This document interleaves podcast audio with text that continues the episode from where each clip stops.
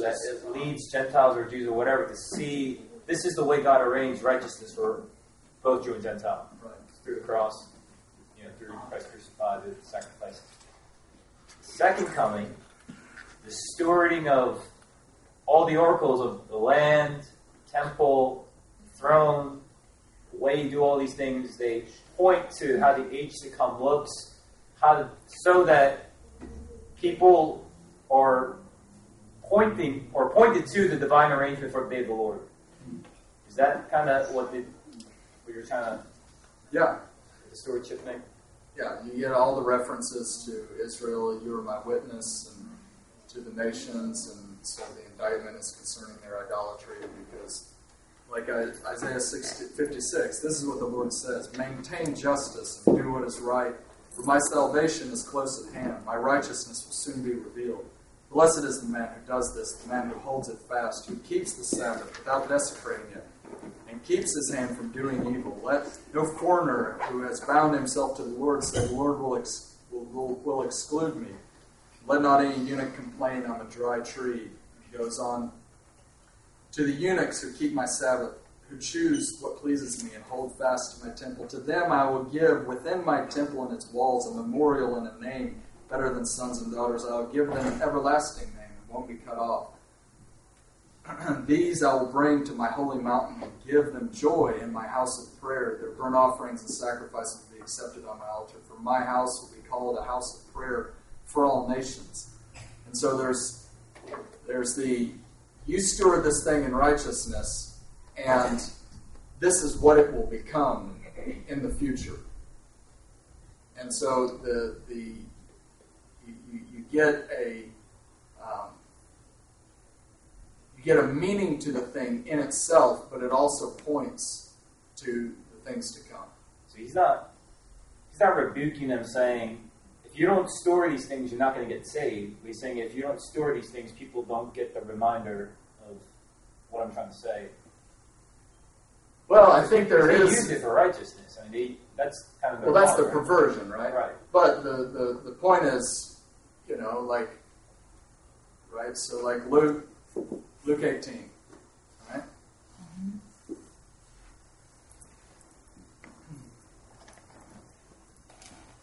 So, to get the, the, the impact of the parable of the Pharisee and the tax collector, you, you, you have to get the impact of chapter 17, right? Because you, you have, this is foreign to a Gentile, right? The, the insurrectionist messianic hope, Maccabean hope, right? This is, we have a hard time with messianic kingdom on the earth and these kinds of things. Even more foreign is a perversion of the messianic hope in the Maccabean insurrectionists, the confidence in the flesh that a man's going to rise up and be anointed by God and overthrow the wicked of the earth and a it's a rejection of the apocalyptic nature of the earth. So they come to him asking, How will the kingdom of God come? You know, and Jesus says, won't see say, you won't say it's over here.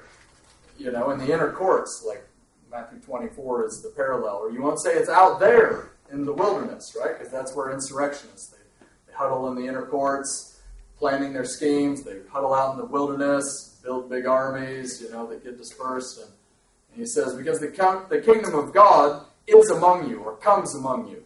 It's, it can be translated either way. Because the kingdom of God is like the lightning from the east to the west. It's like Sodom and Gomorrah. It's like Noah. It comes apocalyptically. It doesn't come by observation of the, of the movements of man and glory, right? And, and the glory of the flesh. And so then he tells a parable that men ought always to pray for the, the, the Lord to come apocalyptically in glory, and they not they ought not to pervert it and put their hope in the strength of man. And so he gives the parable of the, the widow who is crying for justice. And so the crying for justice is the crying for the kingdom of God to come, like the flood, like Sodom and Gomorrah, like lightning from the east to the west. That's the point, right? That's how you approach God in relation to the injustices of this age and how you approach God in relation to the longing for the age to come to actually happen.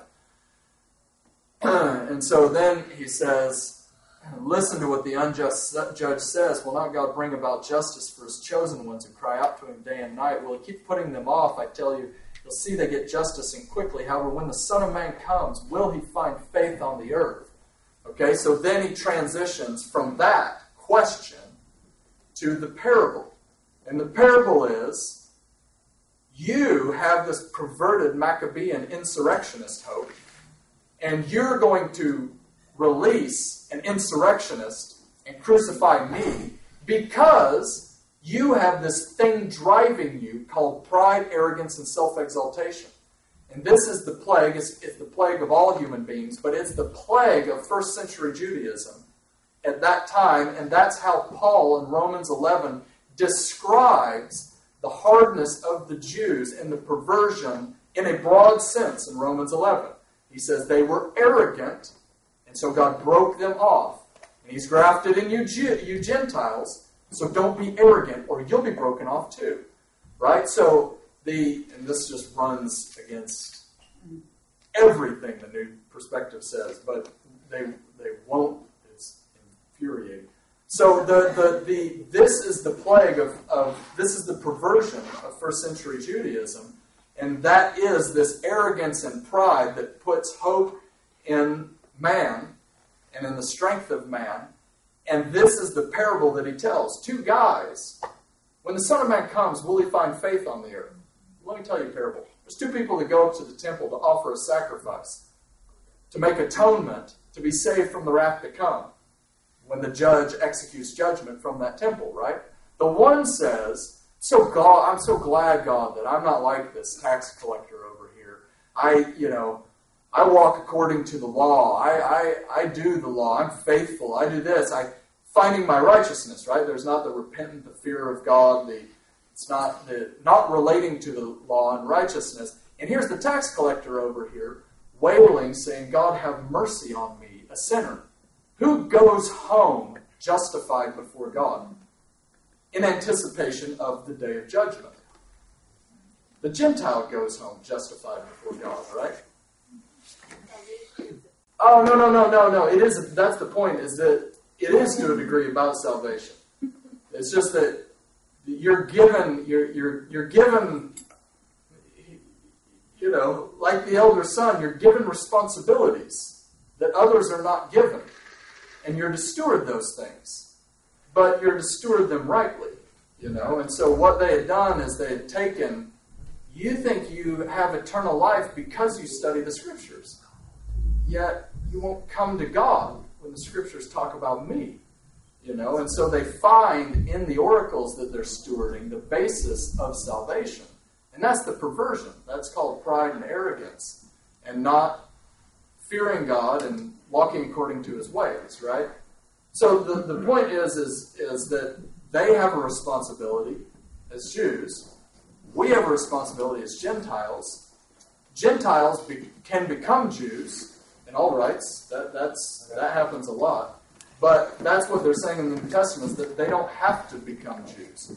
But that doesn't relieve them of the responsibility of the oracles to steward them in righteousness. Yeah, I, I agree with that. Would you say our eldest son gets a million dollars from the father? If he's if he's responsible, if he's irresponsible, he might still get it. Like if he's if he fails in things, if he's not perfect, he might still get the million dollars, but if he perverts the thing, like you know, that he that he'll lose his inheritance. Yeah, if he's repentant in his failures, right, then he'll get the inheritance. But if he's not repentant in his failures right, like, and covers them up and whitewashes it, right, and kills then, the Messiah so we could get the inheritance, all that right. stuff, then, so then, then it's wickedness. We'll take it away from you and give it to someone else. Okay. So, in, in the sense, the stewardship actually, because of their wickedness of, of dealing with it, actually cost them their inheritance, it's, unless they repent. Right. Okay. And it cost them their stewardship in 70 AD. Because you got to interpret 70 AD some way. Okay. Right?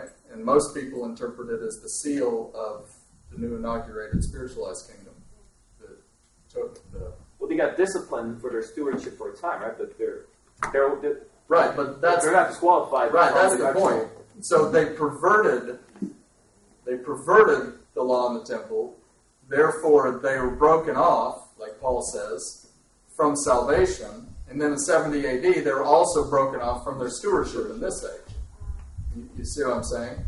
Whereas, whereas what often happens is that 70 AD gets interpreted as the finishing of the, the Jewish nationalistic hope, and that thing's over, and Jesus inaugurated a new spiritualized kingdom. And that's kind of the preterist. Jesus realized the apocalyptic Jewish eschatology in the first coming, and that apocalyptic eschatology was realized in the 70 AD destruction. Did you catch that? You guys all get that? Mm-hmm. Because that's that's one of the centerpieces to inaugurational already not yet is that 70 AD was the realizing of Jewish apocalypticism. Right. Against. And so then we we have to say what was 70 AD, and we say 70 AD was a chastisement and a removal of the stewardship. You, you see what I'm saying? he didn't give the stewardship over to the Gentiles at that point. No, he just, just removed it removed. the same way as he did in okay. the exile. Is right. He removed it, and then he gave it back to him in 1948. Unless you say it was just random and happen chance, okay. which is what so it's a 2000, most 2000 year discipline on the oldest son right. for stewarding that. And if you want to take it the next step, you say that's how bad the arrogance was in, in Second Temple Judaism in first century Palestine. That's how bad the arrogance was, that that was the only way God could humble it and bring it down was, was the right. intense destruction of the temple, like we read about Josephus. So when Paul talks about the church being like a temple, is he saying, not, not that we're actually stewarding a temple, but that walking in righteousness and doing these things amongst Gentiles, letting your conduct be excellent, that works. Yeah, it's just saying it's just saying it's analogous. The same way Jesus says, "Destroy this temple, and I'll rebuild it in three days." He's just making an, an analogy between the temple of God, in which the Spirit of God dwells, and the temple of the body, in which the Spirit of God dwells. And it's analogy, right? You mean the house is big and white? It can't be big and white. It has to be one or the other. Don't you know? You understand what I'm saying? Like, we can be the temple of the Lord, and that can be the temple of the Lord. Oh, and it doesn't have to be either or. You, you, you understand what I'm saying? And so you can you can make an analogy between the two, and you can call, you know, the body of Christ the temple of the Lord, building being built together. You know, Ephesians two, and 1 Corinthians six, and not disqualify the house of the Lord and the hope of the temple in the age to come. You can you can be analogous in it. He's not redefining. Right, because I mean, it, it, like if there was this is this is the part of listen. Let's just look at it reasonably. You know, so if we have like this massive redefinition that now the church is the new temple and the new Israel and the new Jerusalem and the new Davidic, you know, throne on on it's now on high and these whatever, all this, and it's like you like we wouldn't just have vague analogies and maybe a verse here and there that are taken out of context and stacked one verse on top of the other, right? We would have, if that was the inauguration of the thing, we would have page after page after page. And what would they be like?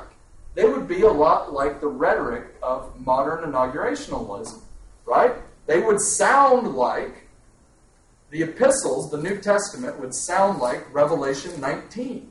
Hallelujah! Salvation and glory and power belong to our God for true and just are his judgments. He's avenged your blood. Hallelujah. The smoke goes up for, for Amen. Hallelujah. Praise our God, all you servants fear. Hallelujah, for the Lord Almighty reigns. Let us rejoice and be glad and give him glory, for the wedding of the Lamb has come his bride's made herself ready, right? And this is what the this is what the epistles would be like. They would be a hallelujah chorus that it has happened and it's come.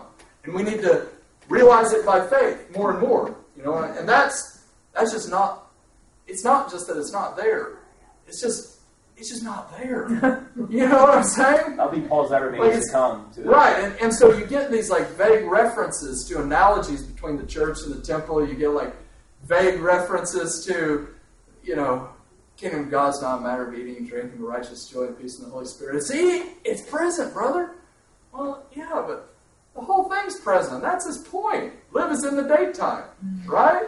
The daytime is not a matter of eating and drinking, but righteousness, peace, and joy in the Holy Spirit. The judgment seat of Christ is not a matter of eating and drinking, but righteousness, joy, and peace in the Holy. Being held accountable is not a matter of eating and drinking, righteousness. Like the whole passage is about the eschatology. The whole passage is about what matters on the day of God and in the age to come, right? And you get one little passage that fits in with the rest of the passage that the inheritance, your inheritance, brother, is not a matter, right? You're the son of you're the son of a fine, long line of electricians. Son, your inheritance is not a matter of video games and recreation and sport. Your inheritance is a matter of wires and, and circuits, and, right? So, like, now, this is his point. The, the, your inheritance, the age to come, the kingdom of God, is not a matter of celebrating specific days or kosher this or that, right?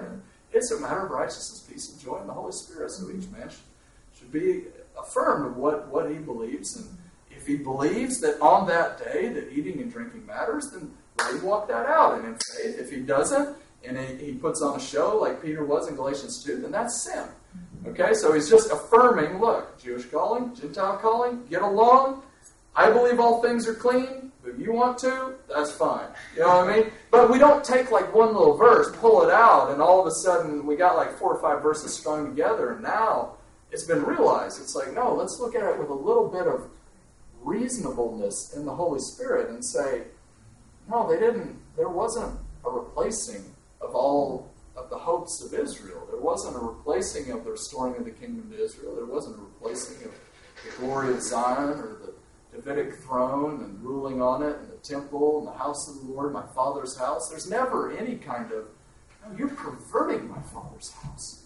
How dare you turn it into a marketplace? You know, like that's the that's the approach to it. It's not a it's not a disregarding or undermining approach. Very good. So, uh, I forget in which part, but you're talking about how uh, man has always been in dominion of the earth. Um, so, I guess my question is: there in Scripture, a lot of times it refers to Satan as like the, the ruler of the earth, or like the you know the god of this age, or something like that. Um, so, how do you, I guess, reconcile like man has always been in dominion because I was always told that when man fell, that we lost dominion of the earth. Right, right. So So there's no there's no there's no commentary. There's not commentary in the narratives that follow. There's no commentary in the Psalms. There's no commentary in the prophets. Never anywhere else does it say this massive theological idea that you just said. Mm-hmm. You understand what I'm saying? This is not a small man lost dominion of the earth. The whole earth is about ruling over various businesses and governments and different forms and marketplace, civic, private. Like there's the, head of this, the head of that, the head of this. Right? We got heads over everything. Like that is a it's a huge idea to say man lost dominion in the first record. So then to look at well, what do you do then with like you know Ephesians two, walk according to the spirit of the prince of the air, such. It's you, you just you look at it the same way as you look at the king of Iran right now, King Abdullah. What's his name? Right. So like he is what he is. He's the king of that place, and he's perverting his authority right? And you got a lot of people walking according to that perversion, and they'll be judged according to it. So you just look at it as like Jude 1. Hmm. Hmm. So the angels who did not keep their positions of but abandoned their home, these he's kept in chains, bound with darkness, for everlasting chain, for judgment on the great day. In similar way, Sodom and Gomorrah, similar and surrounding towns, gave themselves up to immorality and perversion. They serve as an example of those who suffer- suffer the punishment of eternal fire. So you have a just a the the powers in the heavens have simply rejected their positions of administration and perverted them. In the same way that Sodom and Gomorrah perverted their righteousness in, in their ways and deeds. Right? And so you get the you know, Colossians 1, he's the firstborn and creator of things in heavens and the earth, visible and invisible, whether thrones or powers, rulers or authorities. Or like Ephesians 1, God exerted the power in Christ when he raised him from the dead and seated him at his right hand in the heavenly realms, far above all rule and authority, power and dominion, every title that can be given, not only in the present age, but also the age to come. As for you, when you were dead in your trans, transgressions and sin in which you lived, when you followed the ways of this world and of the ruler of the kingdom of the, of the air, the spirit that's now at work in those who are disobedient. Right? So you have a perversion in the heavens over the dominions and powers in the in the heavens, and you got people underneath them that are walking according to that perversion. And Christ Jesus sits above that, sitting at the right hand of God with all authority given to him. What does it mean when he says in Matthew 28, All authority has been given to me in the heavens and on the earth? Therefore, go make disciples. He's saying, I'm the one the Father entrusted to judge the, the living and the dead, to do the Isaiah 24, herding up the powers in the heavens and the kings on the earth into a dungeon. Right? So he's just saying, Look, the Father's given me all authority, and I sit at the right hand of God, waiting to make my enemies my nation. Right? So this is how he's relating to the powers and principalities underneath him walking in perversion. So it's not that it's not that all of a sudden, I mean, something massive changed when Adam sinned, and something massive changed when Satan and the, and the other angels sinned, but the, the responsibility was still placed upon them, and they will be kept in chains for judgment on the great day, the same way that men now die and are kept in chains for judgment on the great day. You see what I'm saying?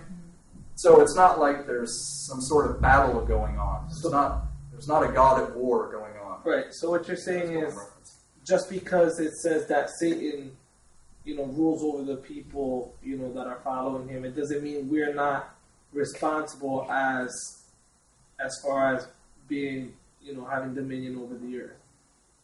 Right. Yeah, we're, we're still responsible. Yeah, that makes sense. We walk in willing sin and be judged for it. You're a dominionist. I am a dominionist at heart. Caught me red-handed. John Harry. Um, I was intrigued when you had mentioned in Acts 21 that Paul went to the temple for sacrifice. Um, so I turned there and went, wow, okay, yeah, he did that. So, Yeah. but it made me think about Hebrews. Um, you know, like I, I thought about, okay, well, if you know the circumcision obviously has no, um, it's meaningless. It has no Right. determination Right. on inheritance of eternal life. But so what? What does it mean where Christ is the Lamb, the sacrifice, and you know His blood atones? Why would there still be sacrifice going on? Like, just help me understand. that don't know. Um, yeah. Uh, one, we'll get into this tomorrow. Okay. We're going to do a whole session on the sacrificial system and Okay. grace of God, and so that'll kind of help. But two, know, Hebrews 9 isn't, it's not denigrating the sacrificial system. It's just saying that was ordained for that time, like the law was given for transgression, Galatians 3. So the sacrificial system was given for the stewardship of the presence of God in, in the tabernacle and in the temple, so that men could come into the presence of God in a sinful state and not die. Right?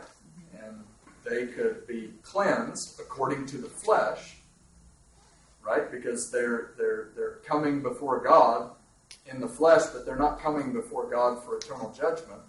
And so there's blood of bulls and goats doesn't cleanse and atone for the soul when the soul receives its salvation in a body of life. So that's what blood of bulls and goats ultimately points toward as a better sacrifice built on better promises of atonement.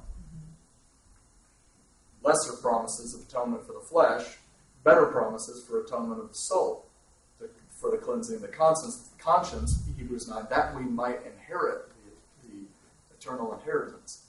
How does it say that? Uh, let's see, it says, uh, So you're saying there's two different types of cleansing in a the outer. Well, yeah, he's saying the blood of bulls and goats and the ashes of the heifer sprinkled on those who are ceremonially unclean sanctify them so that they're outwardly clean. How much more then will the blood of Christ, who through the eternal Spirit offered himself unblemished to God, cleanse our consciences from acts that lead to death, so that we may serve the living God? For this reason, Christ is the mediator of a new covenant, that those who are called may receive the promised eternal inheritance. Now that he has died as a ransom to set free from sins committed under the first covenant. But wouldn't the conscience, like the, I, I'm making my own thinking so off, but I'm thinking like, you know, to be cleansed in my conscience would be in connection with cleansing of the flesh, obviously. You know, like, I mean, it's in the scriptures in Acts 21, so I was just wondering if you could help me understand that. No, I, it's it's it's it's just a. This, this is part of. It's not a perfect boat with Yeah. with uh, no It's holes and you, you know it's, it's the game of the prophets don't have this perfect systematic vision laid out, but they do have a vision that's laid out, and they long to look into it with some degree of clarity. So likewise, it doesn't have to all make sense perfectly for us, but we can we can take it at face value and go, yeah, I mean that cleansed outwardly so that they could go in when the presence of God is in the cloud there. But it, it doesn't save them on the judgment to come. And so that's why God sent a better sacrifice to cleanse us inwardly so that we could inherit the eternal promises. That I get. It's just You know, the continuing of cleansing after that is like, oh, It's a weird idea for us. You know, Yeah, it's a weird idea, Yeah, but can it, we- to them, will like we do that? Will they're, we just well, that's what I mean. It's like, well, I want what, what does that require of me then, right now? It, yeah, so. okay. well, this is part of the Jew Gentile thing. Like, are we stewarding that Yeah. temple? Are we stewarding the sacrifices? And So the Peter was- assumption that they're they're working as a meeting steward then? they're meeting day to day in the temple and from home to home. The assumption is they're still offering sacrifices at the beginning of Acts, and they're doing it to remain ceremonially clean in light of the stewardship of that thing, and in light of the return of Jesus. And so, like, you can't. You, if you sit there and stare at Acts 21, because that's the conundrum, is Acts 21, you, you have to walk away from that and go, no, Paul was honest. He, he wasn't he wasn't telling the Jews to forsake Moses. He was telling the Gentiles that they didn't have to be circumcised and that they didn't have to bear the weight of that law. But he did not tell the Jews. He right after Acts 15, he takes Timothy out and he circumcises Timothy. Why? Because of the Jews who lived in that area. Right? It's not like he's not he's not he, he doesn't have like this overarching principle going he's just simply saying look the gentiles don't have to become jews to be saved that's all he's saying and this is the law i lay down in 1 corinthians 7 if a man was circumcised before he came to the lord he should stay circumcised if a man was uncircumcised he should stay uncircumcised he should stay in the position that he was when he came to the lord this is the law i lay down in all the churches we're getting in. We're getting more into tomorrow. Okay. A lot of the issues, so we'll kind of. Okay. So you're saying, so that was, so it's basically for the Jews that that was being carried on. Because they still, the temple was still there, and there was still the Jewish tradition going on, or Right. stewardship, as you call it. Yeah. Now, I know when they rebuild the temple, they're gonna start that sacrifice again before Jesus returns. And the question is, when Jesus returns, that sacrifice won't be going on. When he establishes his messianic kingdom, Will the uh-huh. sacrifices be reinstituted? And if so, why? If the blood of Jesus mm-hmm. is the blood of the better covenant covering it all. Yeah, I mean, why? Why was it still going on when Hebrews was written? I, well, if I'm hearing you correctly, it had to do with, I mean, all the Jews in the temple, had they received, had they acknowledged that Jesus was Messiah? It's almost like I mean, well, Got a mixture on, of no, hold on. parts going on Look there. at, look at, look at Acts 21. They heard this, they praised God, verse 20, and then they said to Paul, You see, brother, how many thousands of Jews have believed, and all of them are zealous for the law. They've been informed that you teach all the Jews who live among the Gentiles to turn away from Moses, telling them not to circumcise their children or live according to, the, to our customs. What shall we do? They will certainly hear that you have come, so do what we tell you. Therefore, men, take a vow, take these men, join in their purification rites, pay their expenses so they can have their heads shaved. Everybody will know there's no truth in these reports about you, but that you yourself are living in obedience to the law. As for the Gentile believers, we have written to them our decision that they should abstain from food sacrificed to idols, from blood, the meat of strangled animals, sexual immorality. The next day, Paul took the men and purified himself along with them. Then he went to the temple to give notice of the dates the days of purification would end, and the offerings would be made for each of them. So, uh, I I don't know how it will be in the age to come. I, I know that there wasn't any problem with the sacrificial system in light of the greater sacrifice. That the sacrificial system was not seen as a negative thing or, or even an abrogated thing. Now, whether it will continue in the age to come, it seems like it will from Ezekiel.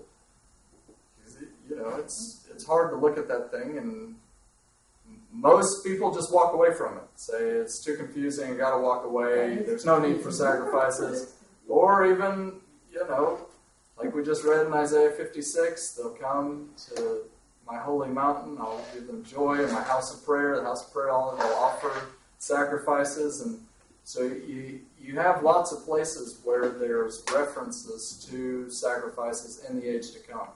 Well, except in the age to come, though, there are going to be peoples on the earth who aren't saved, saved, right? They may acknowledge Yeah, there's- but they're not. Yeah, if there's a transitional age and there is still need for cleansing of the flesh, I think that's the place for sacrifices. Because it's 2,000 years and neither the Jews nor the Gentiles have been doing those sacrifices. And if so, why is that okay? If, if, if there's a need for that. Yeah, I mean it's kind of why it was okay in the in the exile, you know, between when it was destroyed by Nebuchadnezzar and rebuilt under Cyrus. Uh, how does the Lord view it and ordain it and Interesting. Yeah, no, I I, this is these these these are the things that you you kind of have to come to grapple with, and what I what I want you guys to walk out with is to just hold the tension. Because what ends up happening is you, you get a whole bunch of tensions going on, and it's like, well, it's just easier to say the whole thing was replaced and done away with, and now that's been realized in the church now, and all that you know, none of that. And, I'm not saying that. no, no, I'm not saying. No, I'm not saying. I'm just. I'm just saying. Let's just. Let's keep it to. Let's keep it to the cruciform. Focus on the cross and the apocalyptic, and we don't want to do away with the Jewish apocalyptic. We want to hold to it because it's never undermined or degraded. But we also want to hold to the cruciform, the interpretation of the cross, in light of in light of the Jewish hope to come.